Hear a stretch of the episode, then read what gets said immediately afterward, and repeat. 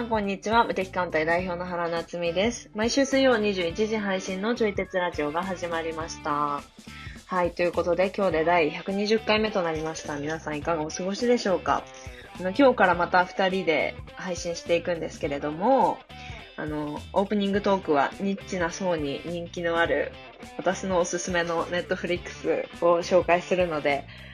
その方々に向けて配信お話をしたいなと思います。はい。で、最近は私賢い私生活っていうのを見ていて、40歳の5人のお医者さんの日常を描いている作品なんですけれども、医療って結構人の生き死にに関わる仕事ではあるんだけど、全然そんなに重いような描写でもない、こう重いのが嫌いな人でも割とライトに見れるかなという感じです。私も独立する前は医療会社にいたので、もうすごい懐かしいというか、あの頃考えてきたこととか感じていたこととかがめっちゃ出てくるっていう感じで、そうすごい考えさせられるんですけど、このドラマを見るとこう改めて日常っていかに尊いのかなとか、こう再認識できるので、そう自分のなんか日々が潤っていくような感じがしていますので、ぜひ見てみてください。はい。それでは今日のテーマをお話ししておきます。あ、その前に鬼滅の刃のネタバレがあるので、各自ご判断にお任せします。はい。で、ポッドキャストを始めて変化したことは何ですか？物語の構造が気になって衝撃を受けた鬼滅の刃。私たちの中にあるリミットという概念。頭でわかることの限界とその先と。自分の視点やアイデアを広げるには〇〇がいい説などといった話をしております。ちょい鉄ラジオは唯一の自分に向き合うきっかけになるラジオという立ち位置で発信をしていきますので、聞いてくださる皆様が何か考えるきっかけになったらと思います。そしてお相手は教育業界でご活動されております佐伯和也さんです。それでは本編スタートです。私が話したいテーマの一つに、ラジオをやって何が変わった話をしたいなと思って。これ自分自身よね。自分自身の変化、ね。そうですね、自分自身が、はい、どうですか。ラジオ始めて変わったことね、はい。なんかここどれぐらいの半年ぐらいとか、かな。なんかそのゲームのさブランディングとかさ、BTS の話とか結構長いこと話してるやん。はい、話してます。で、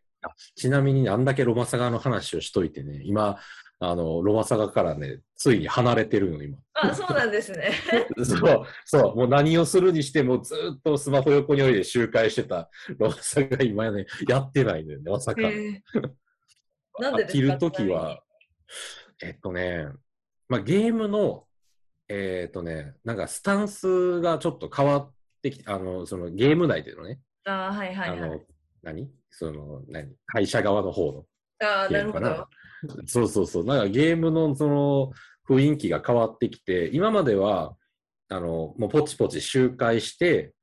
で、キャラクターを育成してっていう、結構単純作業に近いような感じやったから、なんかしながら脇で周回するみたいなのができたよね。はいはい。でもそこから、ちょっと難易度の高いクエストが出てきたりはして、はい。で、なんか、片手間にできなくなっていったの。ちょっと戦略考えたりとか、なんかオートでできなくてやっぱ手動でやらないと負けちゃうみたいなのが出てきたから、はい、なんかその片手間でできなくなってきたから、ちょっとね、これ以上やると、なんていうか、このゲームメインの生活になるなと思って、はい、で、それでちょっとストレスを感じてきたから、一旦離れてるので、ね、今。へー。また半年か1年ぐらい経ったら復活してるかもしれんけど。はい。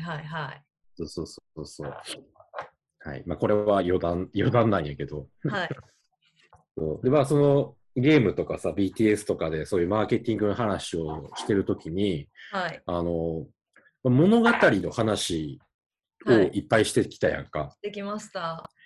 そう。だから、日常生活の中でもその物語に注目して、はい、生活することが増えたなって思う。というかむしろそのちょい鉄ラジオでこのなっちゃんと喋ってなかったら、ロマンシングサガとかさ、そのゲームをあんな角度からその分析なんてせえんかったんよ。なるほど、なるほど。はいはいはい。ロマサガの舞台やってますとかさ。はい。で舞台とか見に行かへん人やから、別にそんな今までスルーしてたのよね。ああ、なるほど、なるほど。別に舞台なんて興味ないし、みたいな。はい。で、思ってたんやけど、でも、そのブランディングっていう観点でいいのかな、はい、から見たら、その、マルチに展開していくゲームだけじゃなくて音楽とか、うん、なんだろうな、小説とかも多分あるのかな、はい、だからストーリーよね、はい、とか、あとその開発者との交流があったりとか、はい、で、まあ、そういうのの中の一つにこう舞台っていう表現方法がある、はい、だからもうそのロマンシングサガっていうゲームがなんかゲーム中心というよりはもうロマンシングサガっていう概念が中心になったような感じ。ああ、なるほどなるほど。そう、だからこういう見方を今までゲームで遊んでてやったことなかったから、はい、だからゲームの楽しみ方の幅が広がった。ゲームだけじゃないけど、はいはいはい、アニメとかさ、はい、ああいうのの楽しみ方がだいぶ広がったなって思う。へー、なんかアニメとかもさ見てたらなんか例えばキャラクターがかっこいいとかかわいいとか、うん、なんか戦闘シーンがすごいなんかアクティブでかっこいいとかさ、そういうなんかパッと見てわかる魅力にしか注目しなかったよね、アニメを見るにして。なるほどなるほど、はいはい。そうでもそのストーリーに入っていくとか、はい、キャラクターの魅力をどこで感じているのかとかっていう、あだからそういうところってなんか一歩踏み込んだところの魅力だと思うんだよね、はい、じっくり見てみないと分かんないところ、うん、でもそういうところを測った方がより深く入り込めるし、はい、なんかよりその作品の魅力がよく分かる、やってもね、うん、ちなみに一番こう、うん、自分の視点が気づいてハッとした、うんうんなんかアニメとかを見た時の気づきって何があったんですか？ね、まあ、アニメのそのストーリーとかをこう気にし始めたのがもうここ本当に半年ぐらいとかやから、はい、半年かな、うん、とかだから結構最近のものにはなるんやけど、はい、例えばその鬼滅の刃の映画とかも、はい、なんか構成とかを意識して見るようになったのよね。ああ、なるほどなるほど、はいはい。そうそうそう、あれ前半と後半で主人公が違うのね。前半は炭治郎が主人公、そうそう、かまど炭治郎 vs 炎武の戦いが、はい、メイン、それ前半なんやけど、でも後半は煉獄さん対赤座なるから、だから煉獄さんが主役になるわけよね。主役が切り替わるの後半だけ。はははそうそうそうそうとか、なんかそういうなんか構造とかさ物語から見れるようになって、は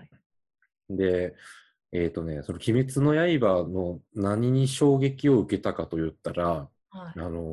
あ、後半のなんか煉獄さんと赤座とのやりとりでその赤座は鬼だから、はい、例えばなっちゃんって鬼滅の刃の話しても分かる？大丈夫？見てないです。あ、ほんと？あ、ごめんね、分かる程度喋ってた。赤座っていう、まあ、鬼がおって、はい、で、その鬼を、鬼殺隊っていう、その、チームの人たちが、討伐するっていう、まあ、そういう、こう、鬼対人間の物語だよね。大正時代をベースにした。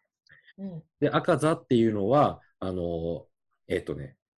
上から、3番目に強い鬼なんよね。めちゃくちゃ強い鬼。で、一方でその煉獄さんっていうのは、その主人公たちの、なんか、まあ、上官に当たる人たちなんよね。はい、だからチームリーダーみたいな感じ。うんうんうん、炎を司るチームリーダーで。はい、で、その後半はその、赤座っていう鬼と煉獄さんの一騎打ちが描かれるのよね。で鬼って首を切られることとあと日光を浴びることで死んでしまうんだけど、はい、でもそれ以外の、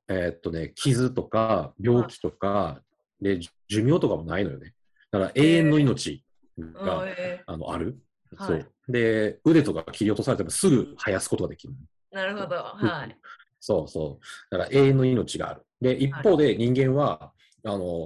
怪我をしてもすぐ治らないし、うん、腕を切り落とされても生えてこないし、うん、で病気になってもすぐ治らないし、はい、で寿命があってさ、で 鬼からしたらもうすぐ死んでしまうぐらいの儚い命だよね。はい、うんで煉獄さんめちゃくちゃ強いから赤座はその強さにすごい執着がある鬼やから、はい、煉獄さんに対して鬼にならないかっていう勧誘をするの。へー。鬼になったらその強さをさらに引き上げることができるし、はい、その強さを永遠に保存しておくことができるのね。なるほどなるほど、はいはい、だからその煉獄さんほどの強い人間が失われてる、はい、しまうことがもったいないみたいな理由で鬼にならないかっていうのね、はい、でも煉獄さんは断るの。ならないです、断る。なんでかって言ったら、まあ、人間は確かに弱いんだけど、うん、でもだからこそ一生懸命生きようと思うし、はい、だからこそその儚さの中に美しさがあるんだって言って鬼はならないっつって何回も関与断る、うんうん、そうで煉獄さんはその煉獄さん単体で見たら、はい、確かに寿命は短いんやけれども、うん、でもそこで主人公の竈門炭治郎とか、まあ、その主人公の仲間たちが、はい、近くでも見てるのよね。煉獄さん対赤座の対決をすごすぎて入られへんみたいな感じでね、はあはあ、自分たち足手まといだみたいな感じ、はあ、で脇で見てるの、うん、でこの戦いは煉獄さん側人間側が敗れてしまうのよね。殺されてしまうの煉獄さんは、はあ、そうで死んでしまうんだけど、でもその煉獄さんが持ってる信念というか志をその炭治郎たちに受け継ぐんだよね、はあ、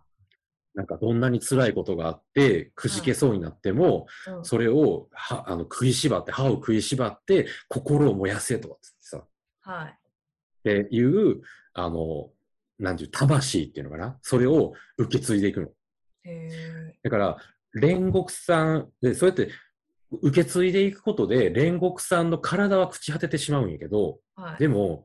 煉獄さんの心とか魂は引き継がれていくから、はい、だから魂とか志っていうことで言えばずっと永遠に続かせることができるんだよね。ああ、なるほど、うん、そうだ。鬼は魂とか志はないから、うん、他にもいろんなさ強い鬼がおるんやけど基本はもう独立してんのみんな協力せずに、はいはいうん、単独プレイなんよね。はい。でも一人一人がめちゃくちゃ強いっていう感じなの、うん、でずっと永遠の命とかあるからわざわざその自分のこととかを継承しなくてもいいのよね。確かに。そうでも人間はすぐ死んでしまうから、だから体は朽ち果ててもその思いを継承していって、うん、だから煉獄さんは赤座に負けてしまうんだけど、うん、でもお前たちが勝ってくれ倒してくれって言って受け継いでで炭治郎たちが強くなって赤座とかを倒すっていうことだよね。そうやって受け継いでいくことで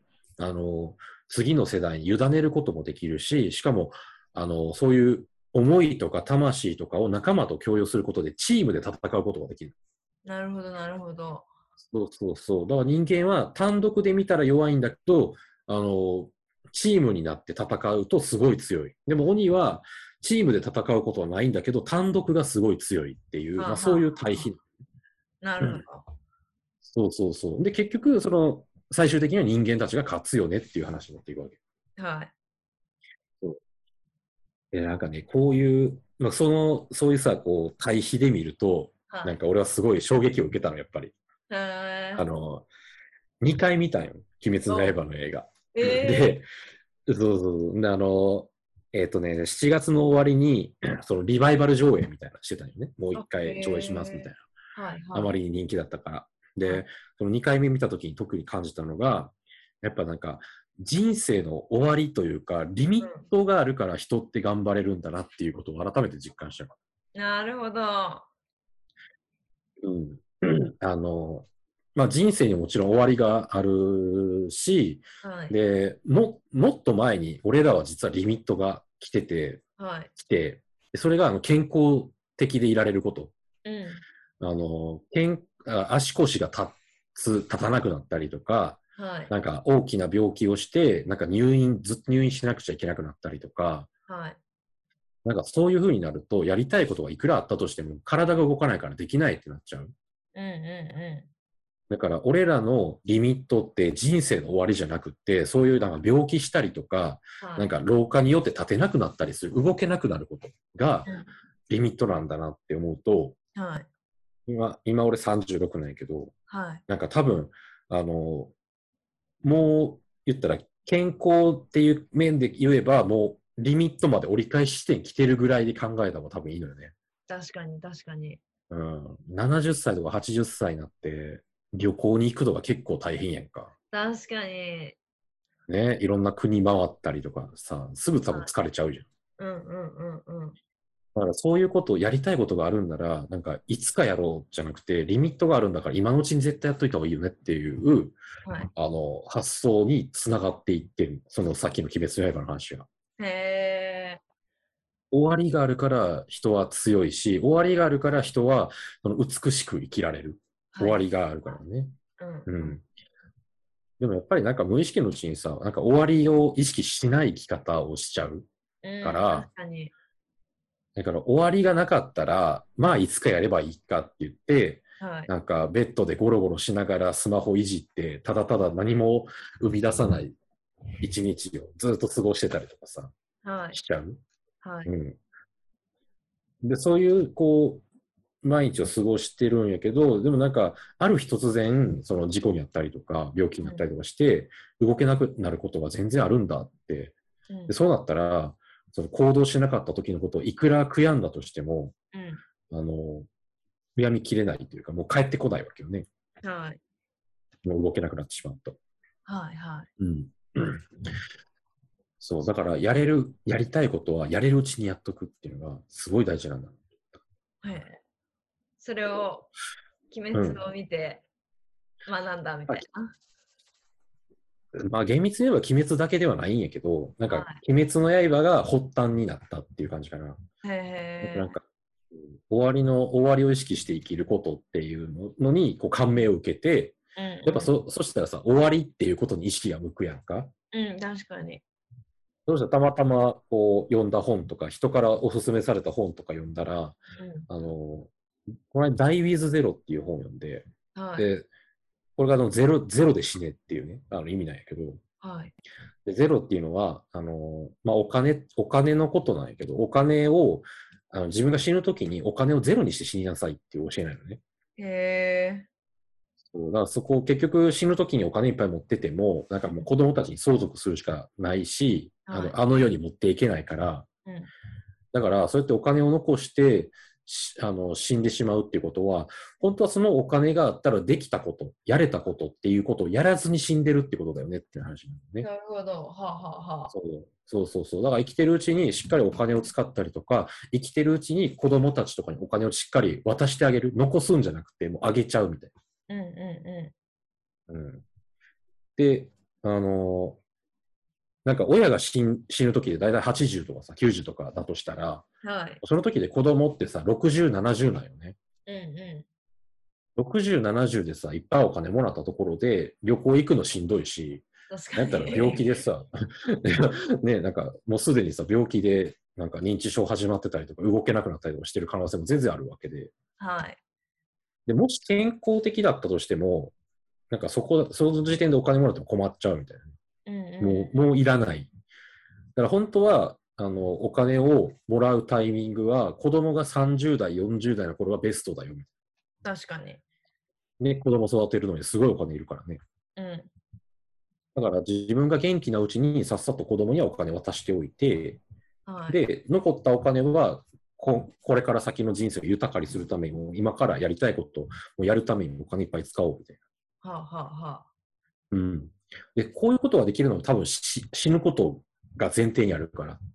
うん、なんだよね。確かにそうそうそうそう、うん、だから死ぬことがもう決まってるでそれがいつなのかも大体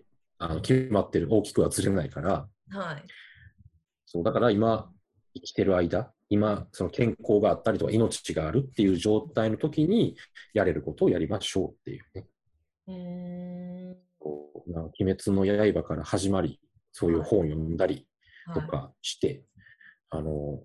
終わりを意識して生きることで、そうすると人は美しく生きられるし、すごい力強く生きられるんだなっていうことが、はい、物語とかさ、その映画の裏に込められたメッセージとかをちょっと意識するようになって、うん、受け取り方が変わったっていうことの最近の事例から。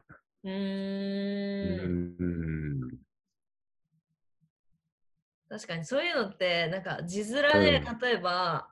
なんか人生には終わりがあるよとか、なんか私らしく生きようねとか言われたって、なんか心動かないんですよね。そう。分かってんのよみたいな。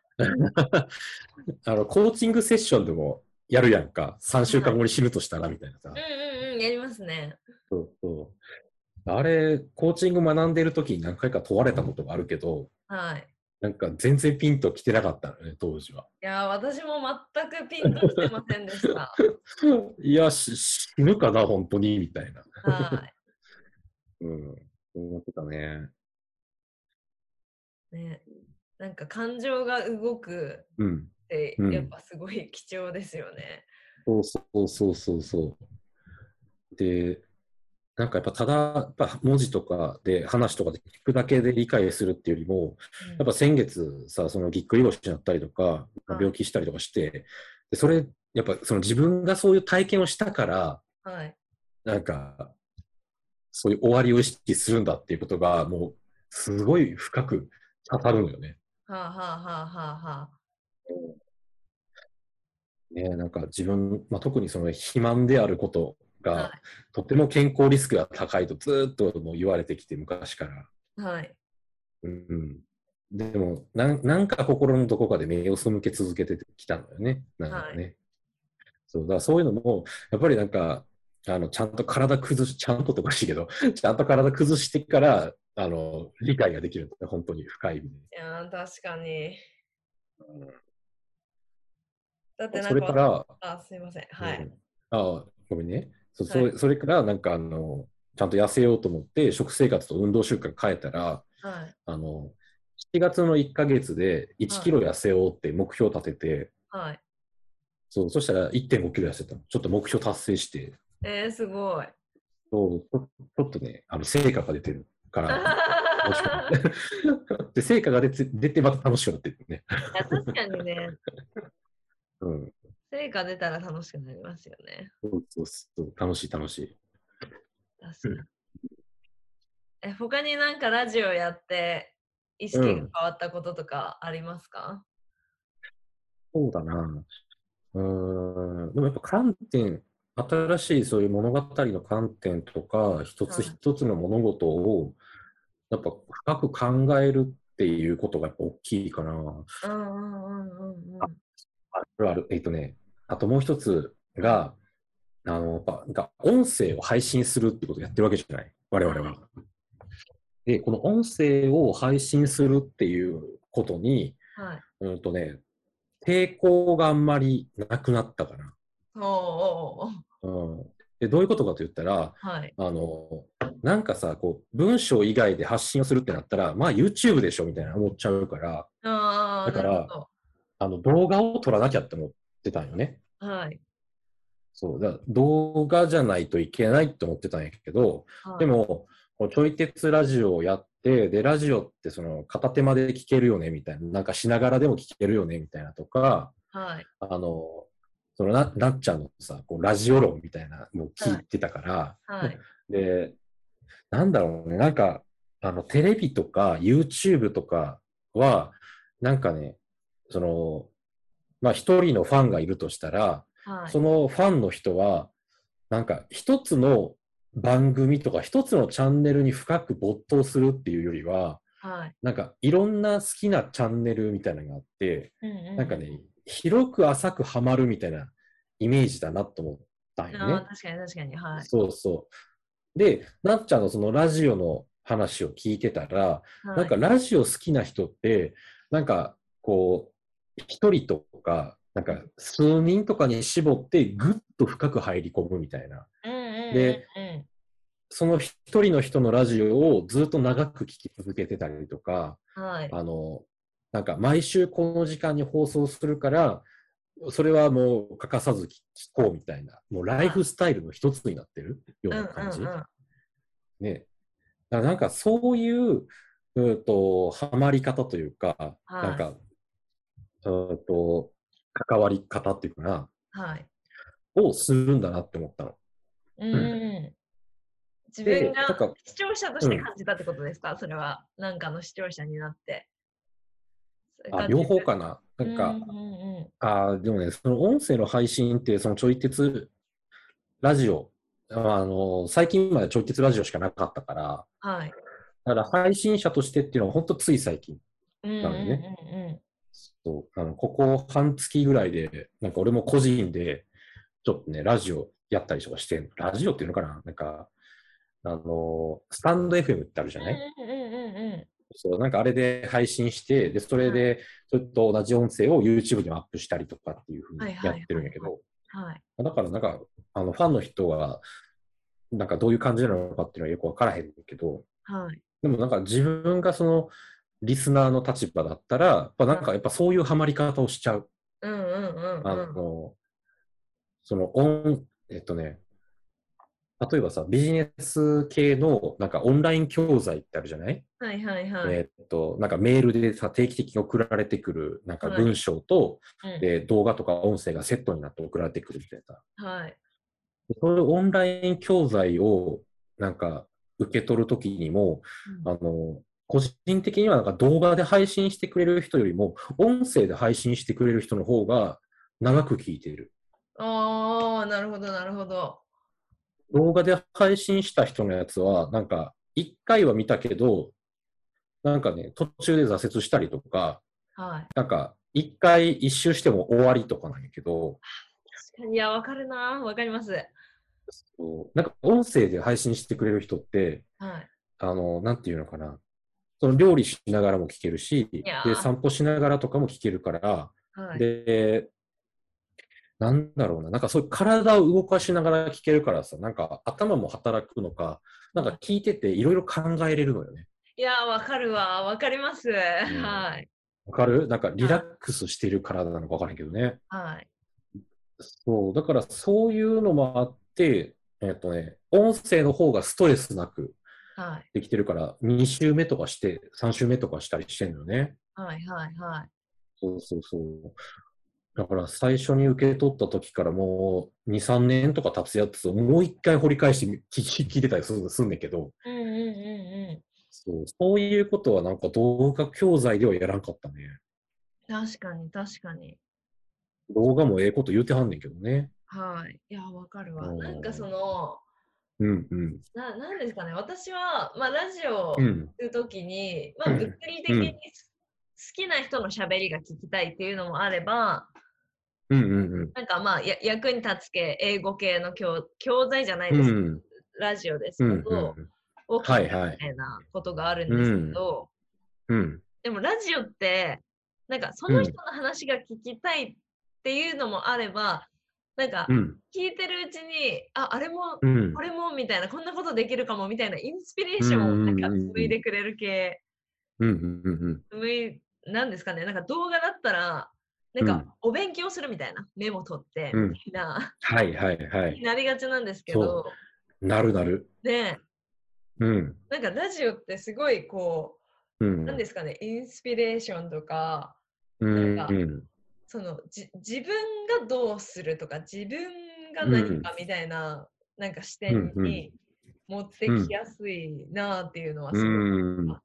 ああ確かに、なんか動画やとちょっと受け身になったりとかしやすいから、はい、なんか自分の主体性は弱くなりそうな気はする。はい。確かに。ちょい鉄ラジオもまあ、うん、究極その2人の人間の、うん、まあなんていうんですかね、うん、理論が、まあ、展開されていく話みたいな、構造的には。うんうんうんうんなんですけど、それに対してどう思う私とか、それに対して何かひらめく私とかが多分出てくるから、うん、はいはい、自分の器を広げるためにはすごくいいラジオしてるなって感じ。これが役に立つうんぬんとかよりも、なんかどっちかというとその私のアイディアとか私のインスピレーションを広げる、なんか役に立つ系のラジオになってるのではないかなって思います。なってるよ、そう信じよう。そういう願いを込めていかがだったでしょうか。私たちが話しているのは答えでもなくて、ただのテーマを投げている感じなので、皆様が哲学するきっかけになったら幸いです。そしてこちらのラジオではお便りを募集しております。私原と和也さんへの質問やご意見などお待ちしております。フォームがありますので、そちらから送信してください。それでは来週も水曜21時にお会いできることを楽しみにしております。ではさようなら。